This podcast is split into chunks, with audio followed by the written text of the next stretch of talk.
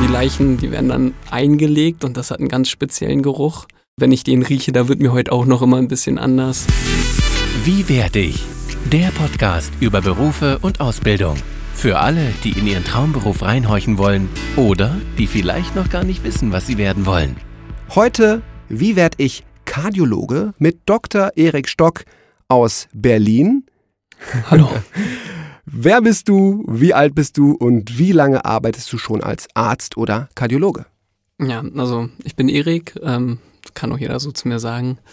Ich bin 30 Jahre alt und ich arbeite jetzt schon seit ungefähr ein und ein Vierteljahr als Kardiologe hier in Berlin. Wann war dir klar, dass du Arzt werden willst?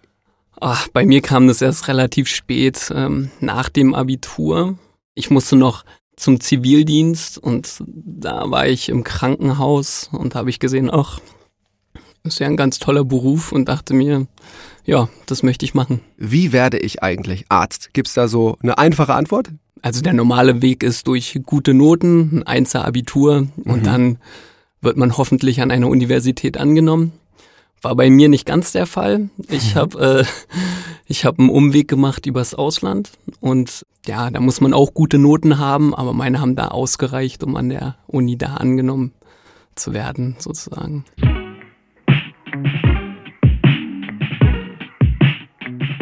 Was für ein Abitur hattest du? Muss ich das sagen? Ich, so, also so schlecht ist der jetzt auch nicht, oder? Doch, du sagst ja. Ja, also man muss dazu wissen, dass ich wirklich nicht wusste, was ich werden möchte und habe halt ein Abitur von ohne viel zu lernen und viel weggehen. Du hast viel Party gemacht. Okay. Ja, äh, trotzdem das Abitur gemacht und 2,6 gehabt. Musste mich dann auch noch qualifizieren für die Uni. Also die hat mich nicht gleich genommen. Ja, Also sondern- 2,6 ist doch jetzt gar nicht so schlecht. Also das ist ja eine 3 plus.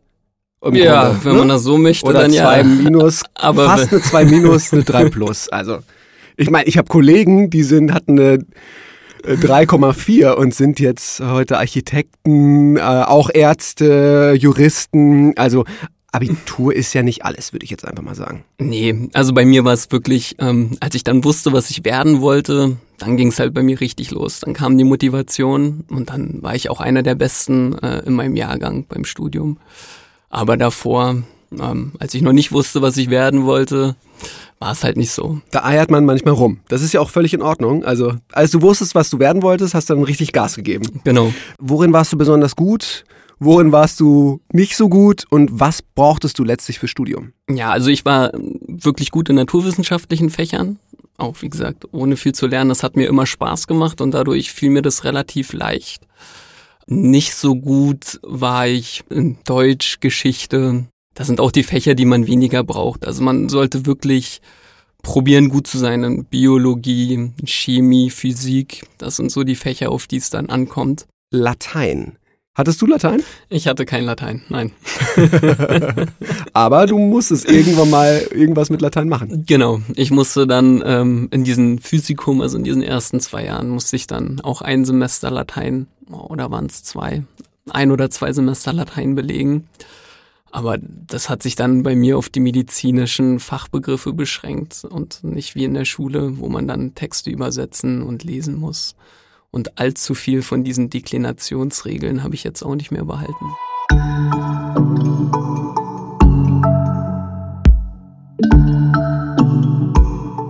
Aber du hast nicht in Berlin studiert, sondern im Ausland. Genau. Wie sah das aus und wie sah das Studium dort aus? Ähm, ja, das Studium bei mir in, der, in Budapest an der Semmelweis Universität, das gibt schon seit 30 Jahren auf Deutsch. Das heißt, ich habe Oh. da auf Deutsch studiert. Ähm, und das ist im Prinzip wie das konventionelle Medizinstudium eins zu eins so aufgebaut. Also man hat nach zwei Jahren sein erstes Staatsexamen und nach nochmal vier Jahren, also insgesamt sechs Jahren, macht man sein zweites Staatsexamen. Das ist genau wie in Deutschland. Wie soll ich mir so ein Studium in Budapest vorstellen? Hattest du da eine Einzelwohnung? Musstest du nebenbei jobben? Ja, damals ähm, hatte ich ein WG-Zimmer für 140, 150 Euro umgerechnet. Also abgesehen von dem Lernstress, den man hat, hatte man eigentlich ein ganz tolles Leben da. Studium ist natürlich ganz viel Lernen. Dann gibt es das erste Staatsexamen. Und ich habe gehört, wenn man da ein paar Mal es nicht schafft, dann ist das ganze Studium, was man vorher hatte, für die Katz gewesen, oder? Ja, genau. Wenn man dreimal da durchfällt, dann kann man nicht mehr studieren. Also man kann was anderes studieren, aber nicht mehr Arzt. Nicht mehr Medizin, genau. Kennst du Leute, die das nicht geschafft haben, dreimal? Ja, bei mir an der Universität war es fast die Mehrheit. Also wir sind ein Drittel von denen, die ursprünglich mit mir angefangen haben, die haben es geschafft. Und zwei Drittel wurden ausgesiebt. Wann, nach wie vielen Jahren passiert das? Das ist nach zwei Jahren. Also da hat man so die Grundfächer, da sieht man eigentlich nicht großen Patienten. Man hat so ab und zu mal, schnuppert man rein in den Kliniken, aber die ersten zwei Jahre sind, also man sieht Leichen. Okay. ähm, und die ersten zwei Jahre sind sonst halt Grundfächer wie Biologie, halt Anatomie, ähm, Physik, Chemie, Physiologie, auch mal Latein. Biochemie ist noch ein sehr großes Fach, was einen viel beschäftigen wird. Jeder Arzt, also ob er jetzt Orthopäde wird oder Hautarzt, muss Blut sehen und hat auch mal eine Leiche gesehen und musste an der operieren? Genau, alle Ärzte haben sechs Jahre lang das gleiche Studium ähm, und dazu gehört halt auch Anatomie und in fast allen Universitäten wird das ähm, immer noch an Leichen gelehrt. Das heißt, man seziert Leichen und lernt dann sozusagen am toten menschlichen Körper, wie die Anatomie des Menschen ist. Wollen wir darüber reden, wie dein erster Tag war mit so einer Leiche oder? Gute Frage. Ähm, also für mich war es nicht ganz so schlimm, aber wir hatten auch den und die ein oder andere, die dann wirklich ein mulmiges Gefühl im Bauch hatten oder den kurz schwindlig geworden ist und die dann raus mussten. Ähm, ja, bei uns waren die Leichen, die werden dann eingelegt und das hat einen ganz speziellen Geruch.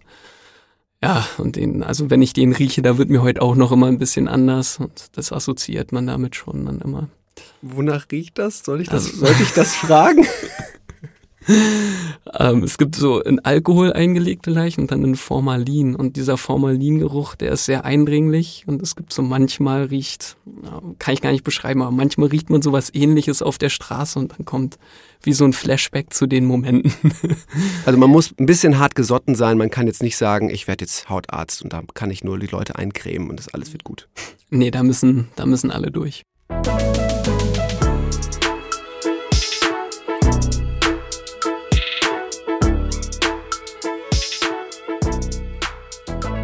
Das heißt, du hast studiert. Wie lange hat das gedauert? Mein Studium hat sechs Jahre, also sechs Jahre ist die Regelstudienzeit. Ne? Das ist das kürzeste. Ähm, das habe ich auch gemacht oh. in sechs. Und, und wie war dann der weitere Weg? Weil jetzt bist du ja hier Arzt in Berlin. Genau. Ähm, ja, ich wollte dann halt, also ich hab, hätte auch zwischendurch nach Deutschland gehen können, habe mich aber bewusst dafür entschieden, da zu Ende zu studieren und bin dann nach dem Studium wieder hierher zurück nach Berlin und habe mich beworben und wurde auch relativ schnell genommen. Also halbwegs gute Noten hatte ich dann auch im Studium zum Glück. Ähm, aber auch als Arzt hat man sehr gute Berufsaussichten. Also wird schon sehr gesucht. Das heißt, man findet schnell einen Job, auch in den Fachrichtungen, die man sich wünscht. Ähm, ja, und dann war ich im Prinzip ein, zwei Monate wieder hier und habe mich dann zwei, drei Wochen beworben und hatte meine Stelle. Oh, das ging aber schnell. Das ging schnell, ja und hatte auch mehrere Stellen. Also konnte sogar noch auswählen, wo ich dann anfangen wollte.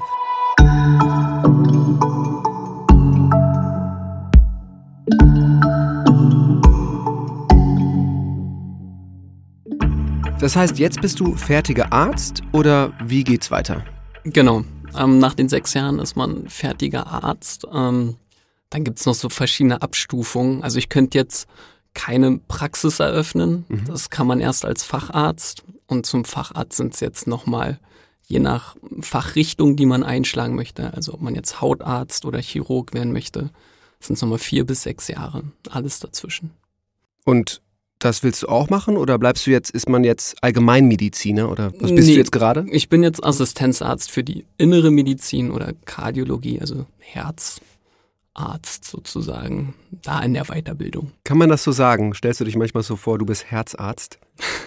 Selten, aber wenn, ja, Kardiologe ist schon den einen oder anderen Begriff, aber wenn jetzt keiner damit was anfangen kann, dann übersetze ich das schon. Okay, ein Herzarzt. Ein Herzarzt. Und das heißt, du willst deine Fachrichtung auf äh, Kardiologie setzen, also auf Herz? Ja, später schon. sehr höchstwahrscheinlich. Was verdient man denn als Arzt? Ja, das kann man ähm, sich sogar im Internet ganz einfach angucken. Also wir Ärzte, wir haben alle Tarifverträge mhm. und an die halten sich die meisten Krankenhäuser.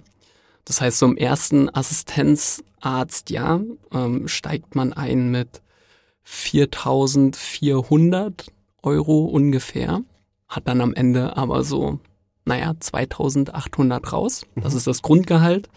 Und dann kommen noch Dienste mit dazu, also man hat noch 24-Stunden-Dienste, manche haben noch Nachtdienste oder Wochenenddienste, die dann extra vergütet werden. Und ja, also in meinem ersten Jahr bin ich immer so, am Ende hatte ich knapp 3000 Euro.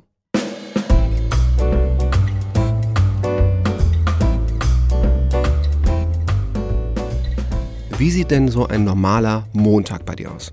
Wenn ich Frühdienst habe, dann stehe ich um 6 Uhr, 6.30 Uhr auf bin dann meistens so kurz vor acht in der Klinik, damit ich mich noch umziehen kann, mir die neuen Patienten durchlesen kann. Ja, und dann geht letztendlich der Alltag los. Man guckt sich die neuen Patienten an. Wir betreuen, also ich betreue so bis zu 18 Patienten am Stück und die muss man sich dann immer reinlesen. Ähm, dann gibt's die klassische Visite. Das heißt, ich gehe zu jedem, befrag ihn, wie es ihm geht, wo er Schmerzen hat, was zu tun ist bespreche das auch nochmal, erstelle im Prinzip so ein Konzept für jeden Einzelnen und das probiere ich dann den ganzen Tag über zu vervollständigen. Also wenn ich sage, der soll das und das bekommen, dann gucke ich, dass das dann über den Tag läuft. Und am Nachmittag sozusagen ähm, setze ich mich dann hin und fasse das alles zusammen in einem schönen Arztbrief. In ein schön, das klingt so, als würde es sehr viel Spaß machen. Ja, es gibt solche und solche Tage. Manchmal sitzt man schon noch da bis spät, äh, im späten Nachmittag, Abend und schreibt dann diese Briefe, weil Notfälle dann dazwischen kommen oder Unvorhersehbares. Das ist im Prinzip fast jeden Tag der Fall, ähm, so dass man dann die Briefe sind immer der Abschluss vor meinem Tag und wenn dann die dauern dann manchmal dann schon noch noch ein bisschen länger. Wie sieht denn so ein normaler Freitag aus bei dir? In anderen Berufen ist Freitag häufig der entspannteste Tag. Bei uns ist ein normaler Freitag auch der anstrengendste Tag, ähm, weil am Wochenende passiert bei uns nicht allzu viel im Krankenhaus. Da werden nur absolute Notfälle versorgt. Das heißt, man muss sozusagen alles, was man noch irgendwie am Freitag schaffen kann, sollte man am Freitag machen. Und das führt dazu, dass Freitag bei uns wirklich der anstrengendste Tag ist. Das heißt, meine geliebten Arztbriefe, die muss ich dann auch schon fürs Wochenende schreiben, also zwei Tage im Voraus. Ähm, ja, und das alles macht das zu dem härtesten Tag, den häufig, nicht immer, aber häufig den härtesten Tag, den wir in der Woche haben.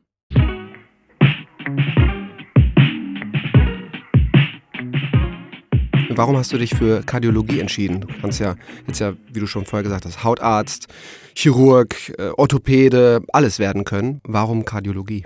Ja, also man macht im Studium, durchläuft man im Prinzip fast jedes Fach und am Herzen bin ich dann hängen geblieben. Also das fand ich total interessant und wir hatten ganz gute Lehrer sozusagen und ganz gute andere Ärzte, die das einen beigebracht haben, sodass man richtig Interesse dafür entwickelt hat.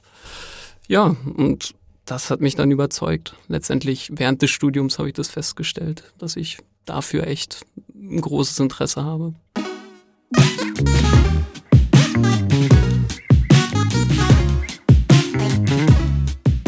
Wie sieht so dein weiterer Werdegang aus? Bleibst du jetzt für immer und ewig Assistenzarzt oder wie ist da so die Karriereleiter? Mm, nee, also mein Ziel ist es schon, ähm, Facharzt zu werden. Also das heißt dann fertiger Kardiologe. Ähm, und dann hat man, von da hat man verschiedene Optionen, die man wählen kann. Man kann eine Praxis eröffnen, man kann auch weiter im Krankenhaus bleiben, man kann dann noch mehr Karriere machen und Ober- oder Chefarzt werden, vielleicht an die Universität gehen. Und ich bin mir da noch nicht ganz so sicher. Also den Facharzt will ich erstmal erreichen und dann mal gucken, was so in drei, vier Jahren ist, wie, wie dann die Welt aussieht, ähm, dann werde ich mich nochmal neu entscheiden, wie ich weitermachen möchte. Ist gerade da viel Umbruch in der Medizin? Gibt es da irgendwie ganz viele moderne Techniken oder ist es seit 30 Jahren immer dasselbe? Nee, die Medizin wandelt sich im Prinzip fast jede Woche. ist auch das Schöne. Also selbst das, was ich vor anderthalb Jahren noch im Studium habe, ist fast in manchen Sachen äh, schon wieder veraltet und es kommt immer wieder was Neues dazu. Und man muss auch wirklich immer up-to-date bleiben. Ähm, das wird auch verlangt von einem. Man muss sich immer weiter fortbilden, weiß gar nicht, wo es so richtig hingeht noch in der Medizin. Es gibt viele neue Sachen. Das ist auf jeden Fall immer sehr spannend. In eurer Klinik gab es einen ganz interessanten Eingriff mit einem Mikrochip. Äh, was hat es denn damit auf sich? Ja, also wie gesagt, es gibt immer viele neue Studien und man probiert immer zu gucken, wie kann man dem Patienten jetzt doch noch was Gutes tun. Und da sind wir eine von ganz wenigen Kliniken, die zum Beispiel gerade ausprobieren, so einen kleinen Chip ins Herz einzupflanzen, der uns sozusagen dann elektronisch oder halt über Wireless LAN sagen kann, wie es um die Herzfunktion aussieht. Und dann kann man sozusagen schon, bevor der Patient es weiß, dass es einem Herz schlechter geht, kann man schon drauf reagieren. Und dann hoffen wir sozusagen damit bewirken zu können, dass er nicht mehr ins Krankenhaus muss, wenn es zu spät ist, sondern dass man das davor schon abfangen kann. Würdest du das empfehlen? Also glaubst du, dass du in, ja, du bist jetzt noch jung, aber glaubst du, dass du in 40 Jahren dir auch irgendwann mal so einen Chip implantieren wirst? Wenn ich herzkrank sein sollte und äh, dann kann ich mir das schon vorstellen, dass in ein paar Jahren da noch wahrscheinlich noch mehr dazu kommt. Aber auch diesen Chip würde ich, wenn ich schwer herzkrank bin, würde ich mir den schon implantieren lassen, damit ich nicht so oft ins Krankenhaus muss.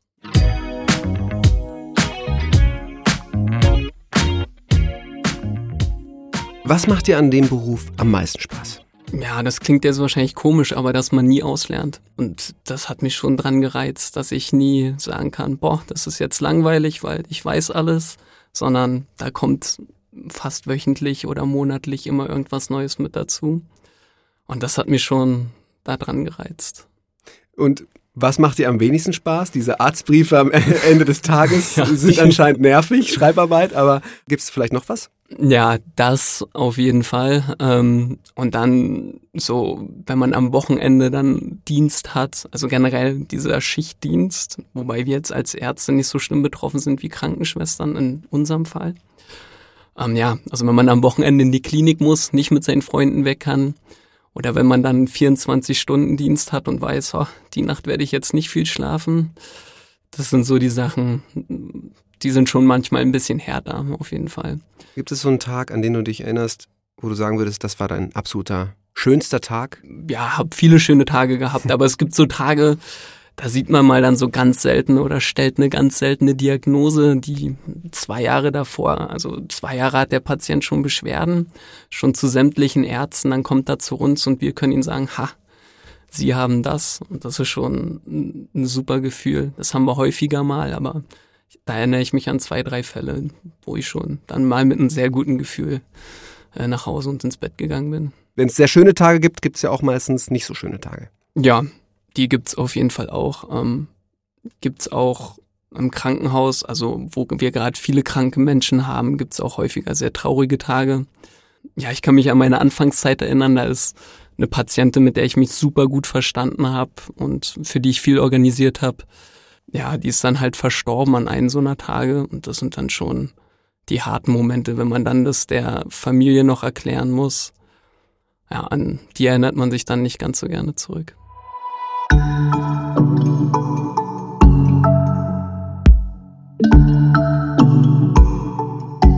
Es gibt ja einen Film, gibt es ja immer. Äh, gibt es ja einen Arzt? Gab es so eine Situation bei dir, dass du mal eingreifen solltest, so normal, ganz zivil, wie du jetzt hier in, in Sportschuhen und in äh, Jeans und in T-Shirt warst und mal kurz den Arzt spielen musstest, im wahrsten Sinne des Wortes? Ja, also während des Studiums ähm, schon. Also da zum Beispiel bin ich mal durch eine Kaufhalle gegangen und dann hatte jemand einen Krampfanfall und äh, da hat dann wurde schon gefragt, oh Gott, ist hier ein Arzt? Äh, ich war noch kein Arzt, aber bin dann halt trotzdem hingegangen und habe ähm, damit geholfen. Das ist auch, also komischerweise, seitdem ich studiere, sind so eine Situation kommen häufiger vor, dass dann direkt vor einen Leute umfallen und bewusstlos werden. Ähm, ja, ist komisch, aber seitdem ich studiere, ist das zumindest häufiger mal vorgekommen, ja. Hast du einen letzten Rat für junge Menschen, die sich interessieren für den Beruf Arzt? Ja, ist ein wirklich toller Beruf, wo man Menschen auch viel helfen kann, der auch seine Schwierigkeiten hat. Aber letztendlich kann es jedem empfehlen, der bereit ist, dafür auch wirklich zu leben für diesen Beruf, weil das macht man am Ende. Und letztendlich geben Patienten und alle geben einen viel zurück. Also es lohnt sich, diesen Berufsweg einzuschlagen. Erik, vielen, vielen Dank. Das war Wie werde ich Kardiologe mit Dr. Erik Stock, Kardiologe aus Berlin. Mein Name ist Daniela Ritze und wir hören uns bald wieder bei Wie werde ich?